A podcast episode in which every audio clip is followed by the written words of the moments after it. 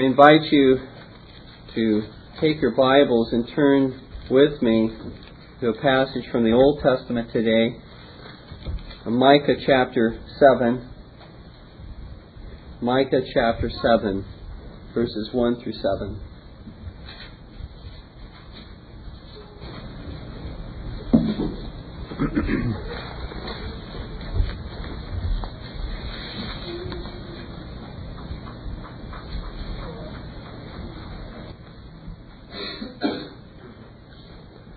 There we read these words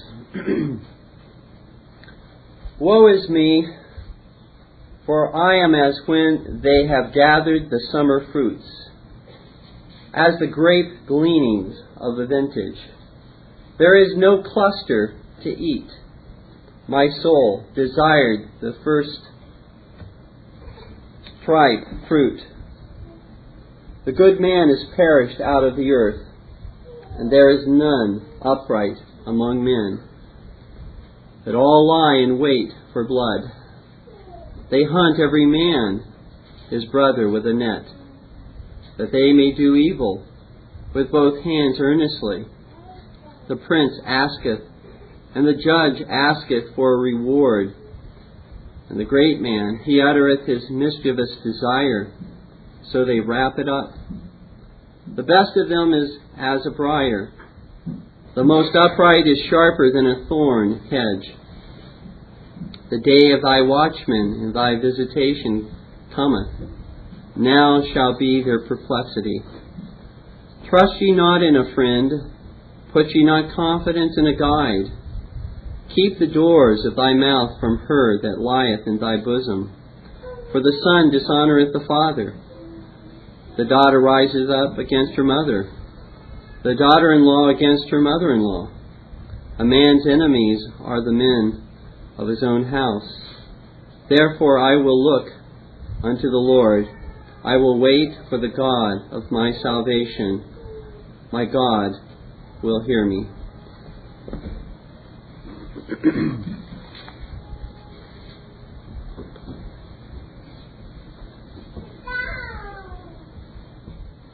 I think it is safe to say that most of us find it difficult at times to swim against the popular sentiment and opinion of the majority in the world.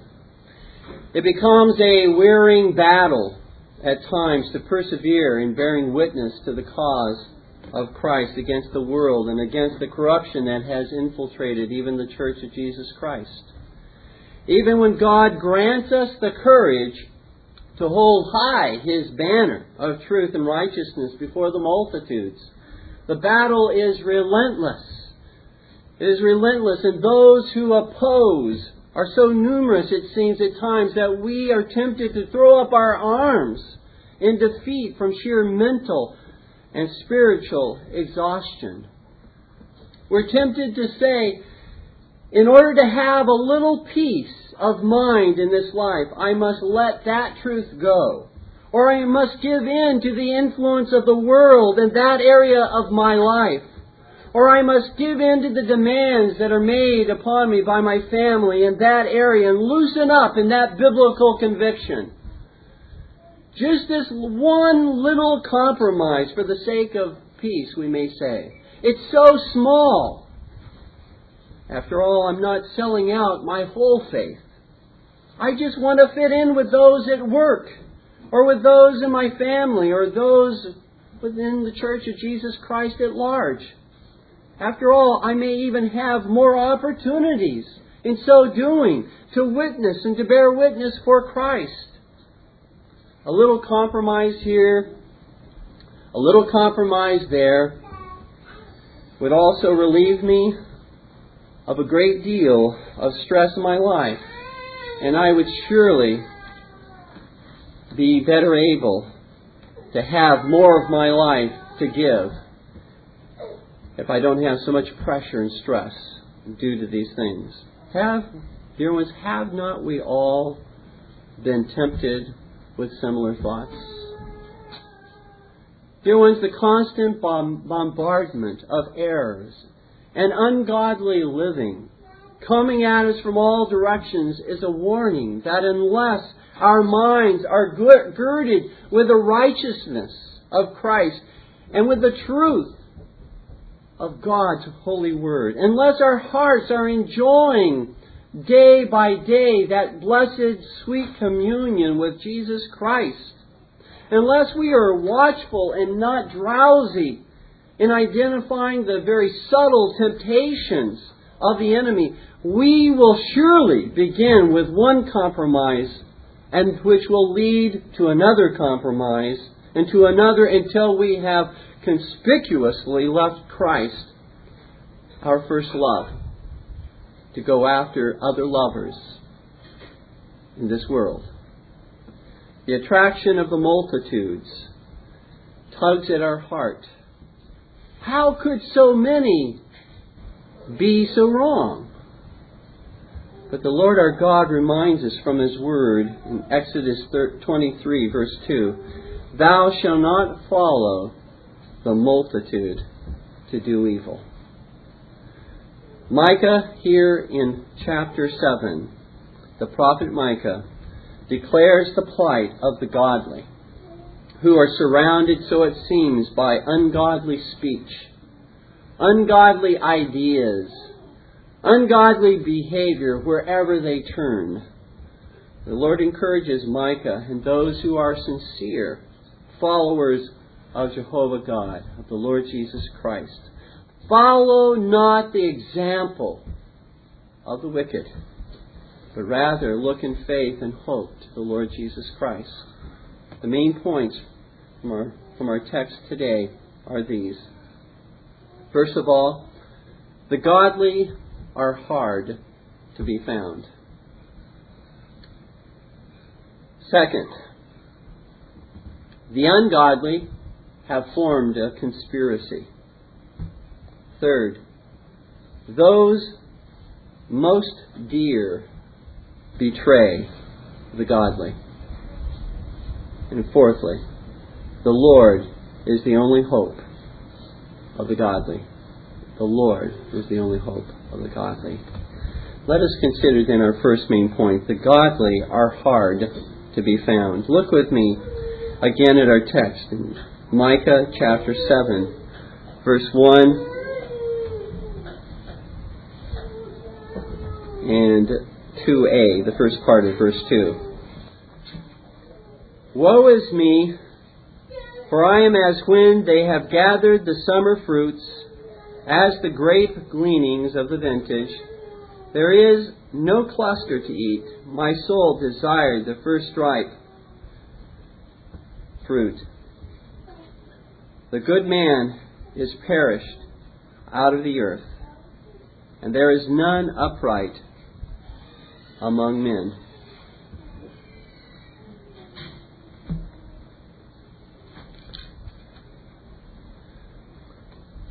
In Micah chapter 6, verses 9 through 16, in the previous chapter, the Lord, having searched the hearts of Israel, his people, gave to them a most startling evaluation of their faith and life.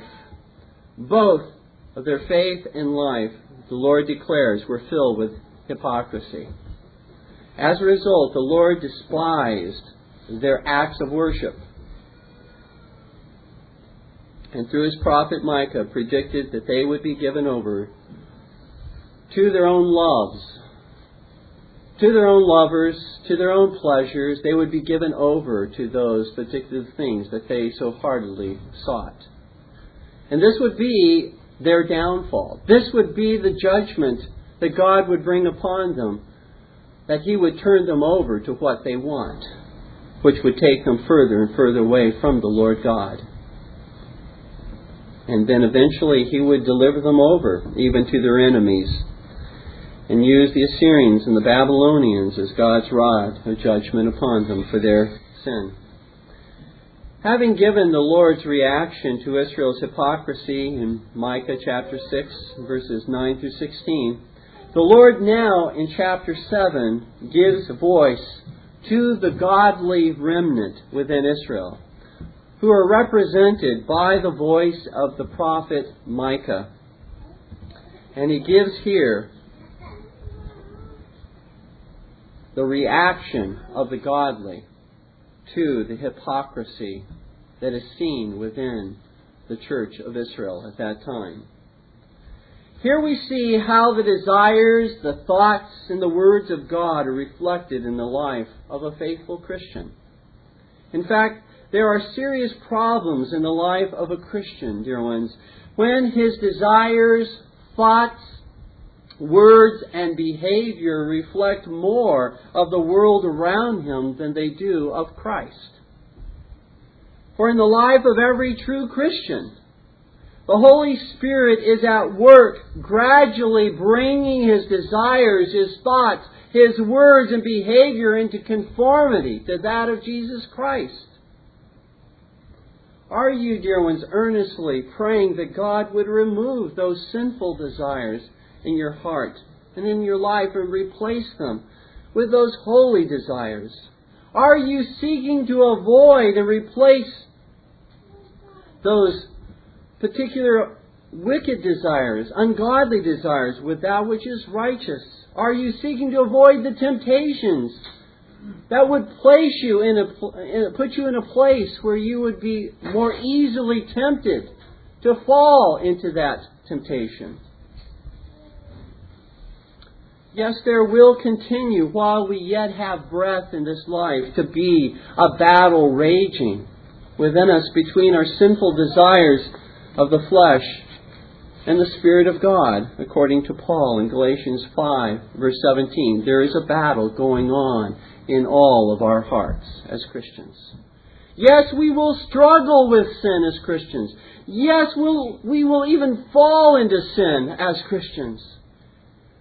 Yet, dear ones, the Christian does not remain in that sin. He repents and he turns from that sin. And there will be the operation of the Spirit of God in our lives, ever stirring up faith and godly sorrow within us, sending us back to Jesus Christ, who has already purchased our sanctification. That is conformity to Christ, just as He has already purchased our justification through Christ's righteousness and forgiveness of all of our sin. Note the desperate cry of the faithful remnant through the voice of Micah in Micah 7:1. Woe is me. Woe is me. Here Micah and the godly with him bewail the time of apostasy in which they live.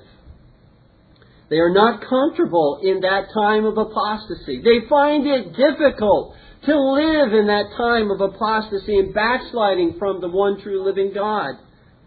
They're not trying to fit in with the backslidden nation and church, but rather they grieve and sorrow over the unfaithfulness they see all around them. Their hearts are broken over the sin that they see within the church and the sin they see in their nation and in the world and their neighbors, and especially they're grieved over the sin that they see in their own lives.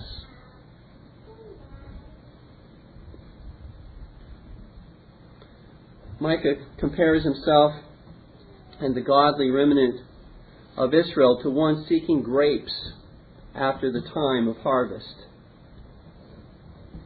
Those who were faithful among God's people, Micah is saying, were as rare as a cluster of grapes upon a vine after the time of reaping. In chapter 7, verse 1. What Micah is saying about the time of apostasy in which he lived is that a faithful man, not a sinless man, for there is no sinless man, but a faithful man, a faithful woman, a faithful child. One who is sincere in his faith and life, that seeks to shun all hypocrisy in his life, that loves God, that loves God's truth, that loves the brethren with an unfeigned love, is a rare person. It's like that cluster, trying to find that cluster of grapes after, after the harvest. In fact, he's so rare that he appears to have perished entirely from the face of the earth. Micah says in verse 2 The good man is perished out of the earth, and there is none upright among men. There was there's a similar ring in the sentiments of Elijah You recall in 1 Kings chapter 19, verse 10, that we had looked at recently, that Elijah has come to the place where he says, Lord, I feel like I'm all alone. They've destroyed your prophets. They don't care about your covenant. They don't care about your commandments. They don't care about following you any longer. I feel all alone. Elijah gave expression to the same type of, of sentiments that we find here, delivered by the prophet Micah. Was this not the case, dear ones, with many of those who were faithful in times of backsliding as we look through the scripture? Noah stood against the entire world at that time. Elijah stood on Mount Carmel and would not back down even when 450 prophets of Baal opposed him. Micaiah, that we read of just earlier, the prophet Micaiah testified against 400 false prophets before King Ahab and King Jehoshaphat. Jeremiah the prophet seemed to stand alone in bearing witness against the apostasy in Judah. The little flock of Jesus Christ, the apostles, the disciples of Christ, that little flock was to find fierce opposition, not only from Israel, but from Rome. The entire world was against this little flock of Jesus Christ as they went out. The two witnesses in Revelation chapter 11 are that faithful remnant that will speak on behalf of Christ for 1260 years, we're told, against the many corruptions in the church and state. But they're identified as simply two witnesses. That doesn't mean there are only two literal people, but it's a small group in comparison to those who stand against them. And I've used this example before in sermons, but it was that great defender of the Orthodox faith, Athanasius, back around 325 AD, who was told, The world is against you, Athanasius. To which Athanasius replied, Then Athanasius is against the world. If in standing for Christ the world stands against us, then we must stand against the world. Calvin wrote, from a perspective of being in a small, faithful minority when he said, quote, It is an offense to a great many people that they see almost the whole world opposed to us, standing for the truth. Dear ones, shall we give up our biblical testimony because the majority disagree with us? Shall we conclude that we must be wrong because the biblical truths once defended by faithful Reformed churches are no longer popular? God forbid. The saints of old were given God's grace to stand faithful. We must likewise, in times of apostasy, stand faithful we must expect to be in a minority when there is apostasy rampant. In times of Reformation, it is true that the church increases and many come to Christ in times of Reformation. But in times of apostasy, we must expect that we will be a few. Even as Joshua and Caleb gave a faithful report, two of them, while ten witnesses were unfaithful and gave an evil report Uh, concerning the land of promise. The desire of the godly, dear ones, is ever expressed in the word of, of the Lord to Jeremiah in Jeremiah 6:16, where it says, "Thus saith the Lord: Stand ye in the ways and see and ask for the old paths, where is the good way, and walk therein, and ye shall find rest for your souls. The question then for the faithful is not whether the majority walk with us. They don't. But rather, the question is do we walk with the Lord and with His faithful witnesses who have, uh, who have upheld the truth? Witnesses from the past in promoting and defending the cause of Christ. Our second main point is this the ungodly have formed a conspiracy. Look with me, Micah chapter 7, the second half of verse 2 through verse 4. They all lie in wait for blood. They hunt every man his brother with a net, that they may do evil with both hands earnestly. The prince asketh, and the judge asketh for a reward. And the great man, he uttereth his mischievous desire. So they wrap it up. The best of them is as a briar. The most upright is sharper than a thorn hedge. The day of thy watchman and thy visitation cometh. Now shall be their perplexity. Micah is saying that Israel had joined hands together to oppress and to defraud the weaker brethren among them the poor, the helpless, the fatherless, the, widow. They commit their heinous deeds of theft, cheating, lying, covenant breaking, and bringing suit against the poor and the helpless, not with one hand, but they join hands together. They vigorously join hands together to do that which is evil. Micah says in chapter 7, verse 3.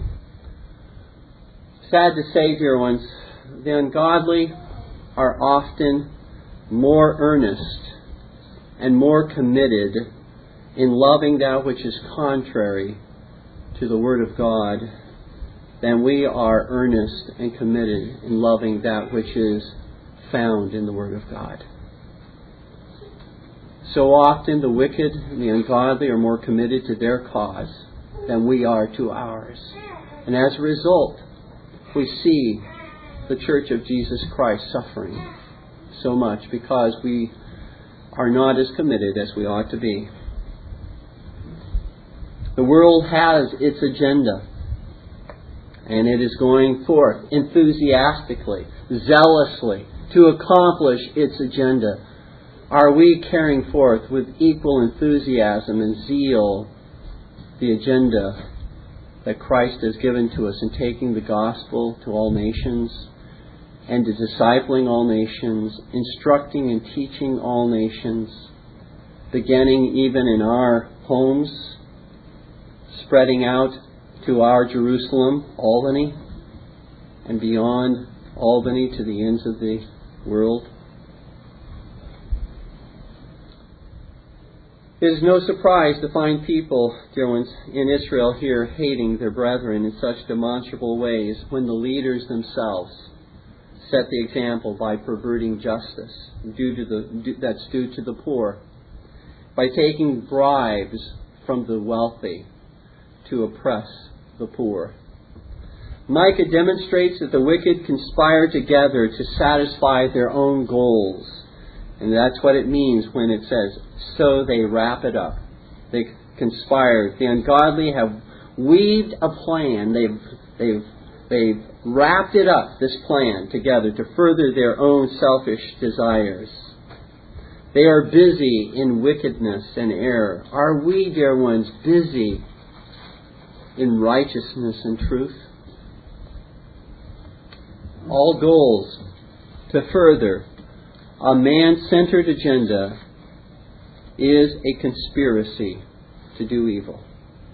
And it all began when Satan conspired to be like God. It is not only civil leaders, however, that may be guilty of taking bribes, as is spoken here. Dear ones, pastors and elders may take bribes when they show respect and favoritism to a member of the congregation because of what he or she can give financially, but do not treat other members of the congregation with the same respect and love, even if they cannot give.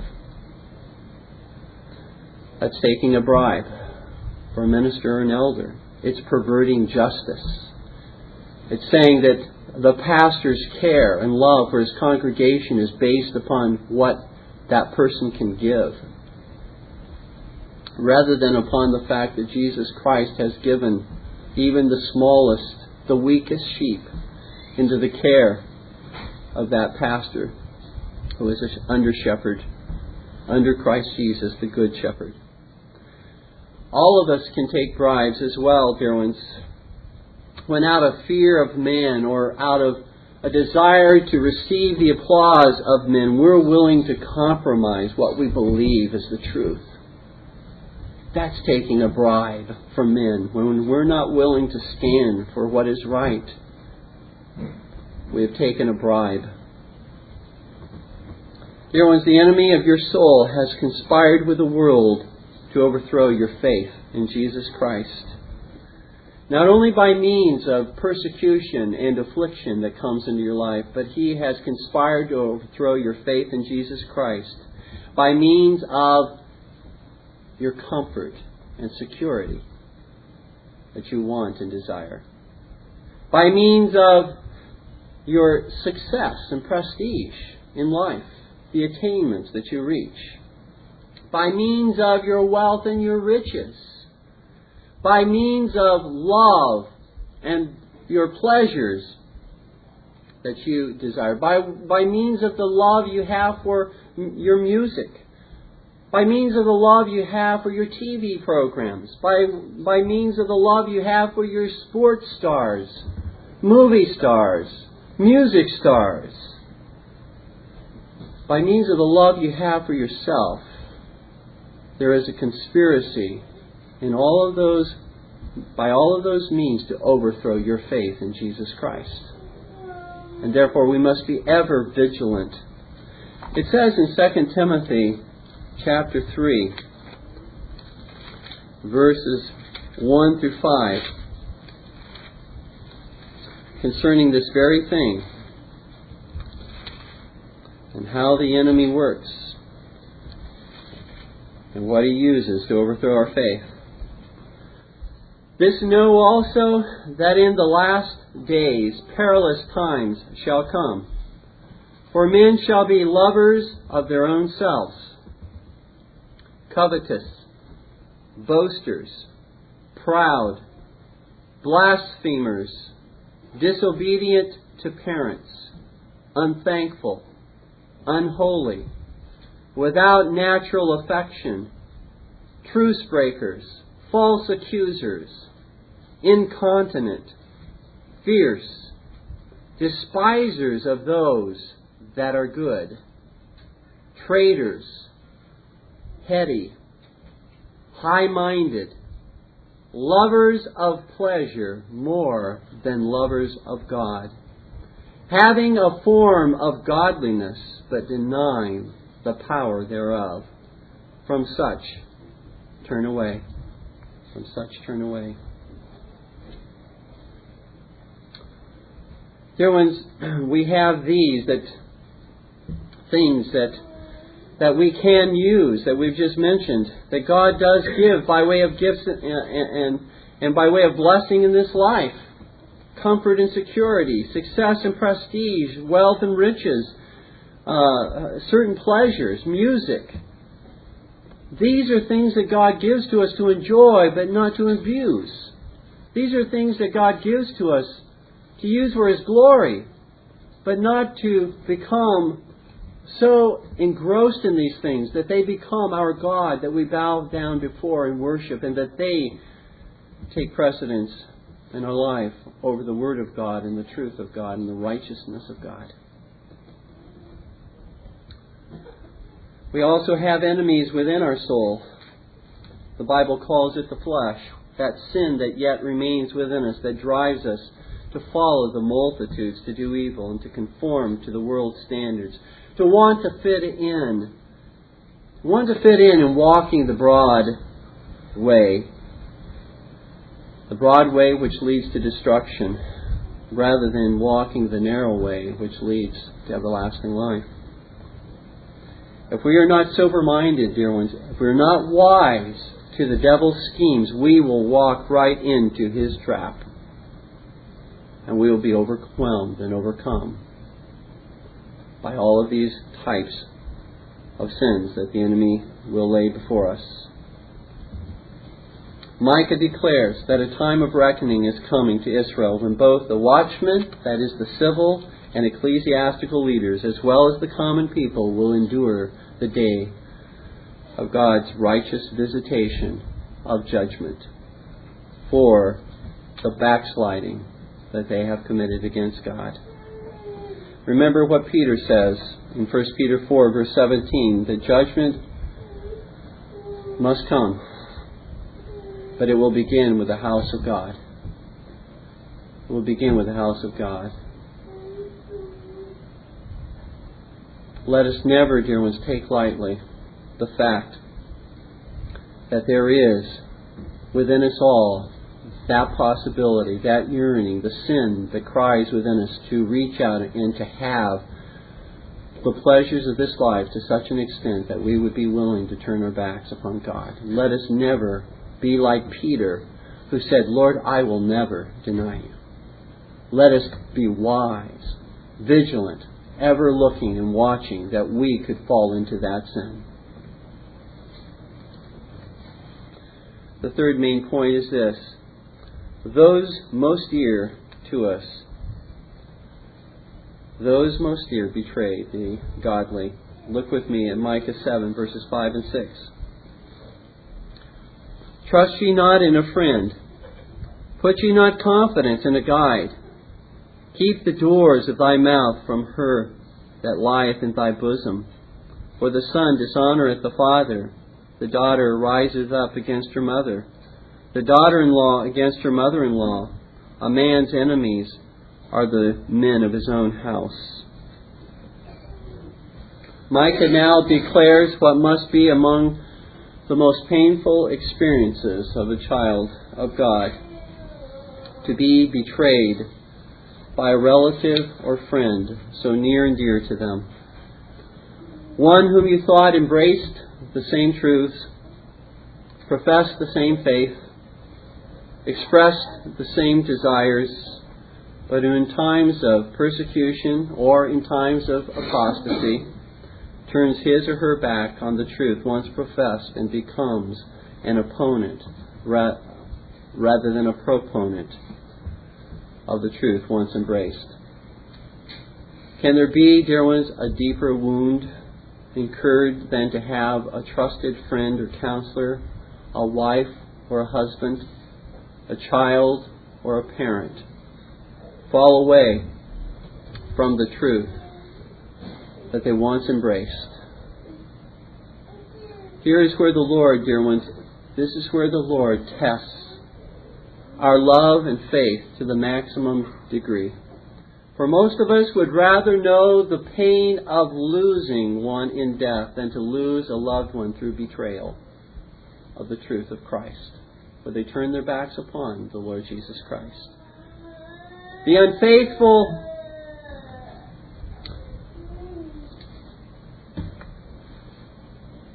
acts of a of a spouse, dear ones, is far more difficult to face than even the death of that spouse. In a marriage, for a husband or a wife to be unfaithful is so much more difficult to bear because that husband or wife that's been unfaithful continues to live.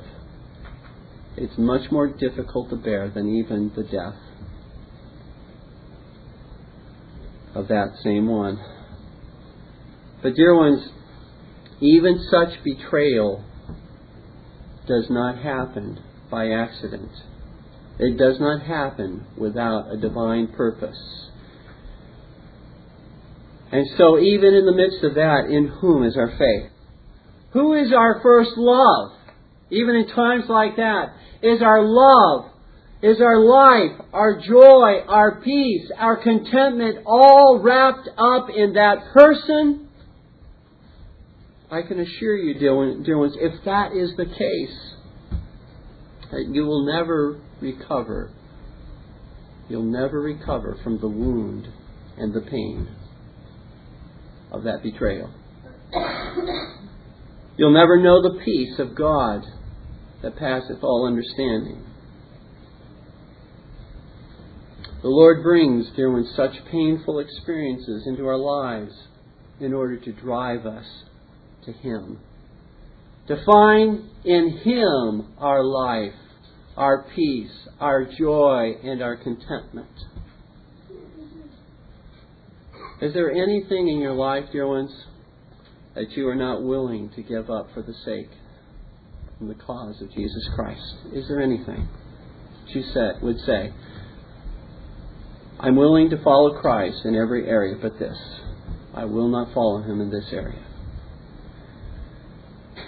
God certainly does not take everything from us when we come to Christ in faith, but we must be willing. We must be willing to give up everything if He should take it from us. From that which is most dear to us, to even dividing our family, to even bringing a sword, as Jesus said, He brings within families at times for the cause and the sake of Jesus Christ. Even that loved one who lies close to our bosom. What are we willing to sacrifice in, in order to follow Jesus Christ? Was it not the rich young ruler's unwillingness, dear ones, to give up all for Christ that revealed his lack of faith? And on the other hand, was it not the widow's willingness to give up her last two mites that revealed the presence of her faith? Beloved, the Lord our God was willing to give up his Son for you. That which was most precious to him, he gave up for you. How can we withhold our, our willingness to give up even that which is most precious to Him or to us. Are you yet in perhaps some pain over a betrayal? I urge you and encourage you to come to the sympathetic high priest who was betrayed by one of his own and was betrayed with a kiss by one of his own, even Judas. Come to Christ, dear ones, and cast all your cares upon Him today, for He cares for you. And He will be a friend that sticks closer to you than a brother. The final main point is this the Lord is the only hope of the godly. Look with me at Micah 7 7.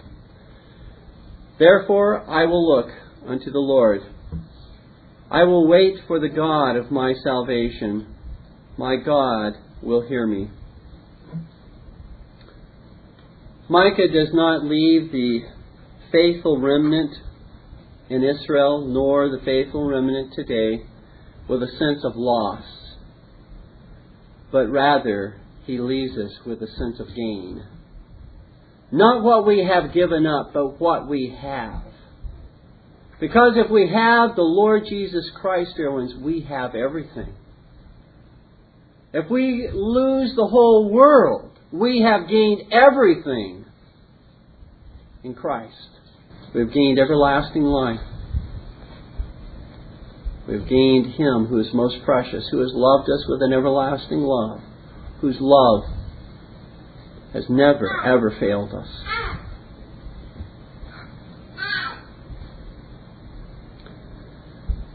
Remember what the Lord Jesus said what will it profit a man if he gain the whole world and lose his soul? When the faithful see the example of the unfaithful all around them, tempting them to compromise just a little in their faith, just a little bit in their way they live, their practice, the faithful are exhorted to look to the Lord who is ever faithful in Micah 7 7. Therefore I will look unto the Lord. I will look unto the Lord. Likewise, we find the same truth in Psalm 27, verse 10. When my mother, I'm sorry, when my father and my mother forsake me, then the Lord will take me up. Even when those who are most close and dear to us forsake us, the Lord will take us up. He who trusts in the Lord will not be disappointed. There was only the Lord Jesus Christ cannot be taken from you. Everything else in this world can be taken from you and will be taken from you when you die. You'll lose everything. You'll not take any of this life with you. Only Christ cannot be taken from you. I close, dear ones, with this thought today. In order to present our lives as living sacrifices to Christ, even to the point of forsaking all to follow Jesus Christ, we must learn to see ourselves more and more as strangers, aliens, and pilgrims in this world, according to 1 Peter chapter 2, verse 11. We must grow in seeing that this world is not our home, as the song goes, we're just passing through. Our home is in heaven. And we want to go there. We want to be with our Savior. He calls us to live to His glory while we're here upon the earth. But our citizenship is not here. Our citizenship is with Christ in heaven. We must pray not only, do dear ones, grow in our profession, but we must pray for a firm conviction and realization of that particular truth. So that the things in this life that do not go the way that we wanted them to go do not upheave and overturn our faith in Jesus Christ. What do we expect when we are aliens and pilgrims in a foreign land? We're not going to be treated like kings and princes in a foreign land. That's why we look forward to heaven, where all sin will be removed, all pain and heartache Every tear will be wiped away. We'll never again be tempted with the temptation to sin against our God.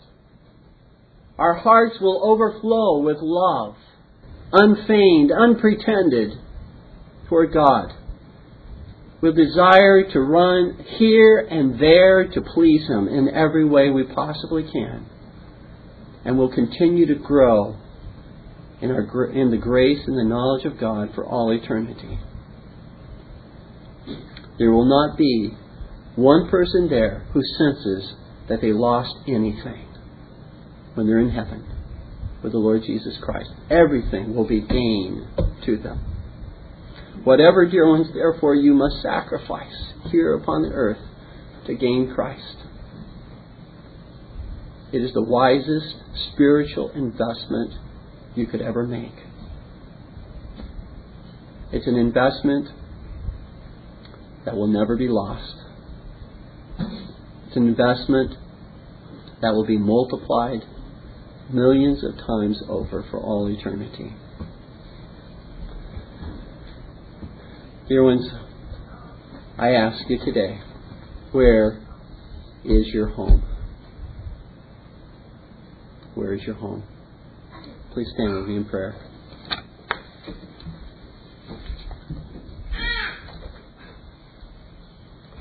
Our Heavenly Father, glorious be thy most holy name.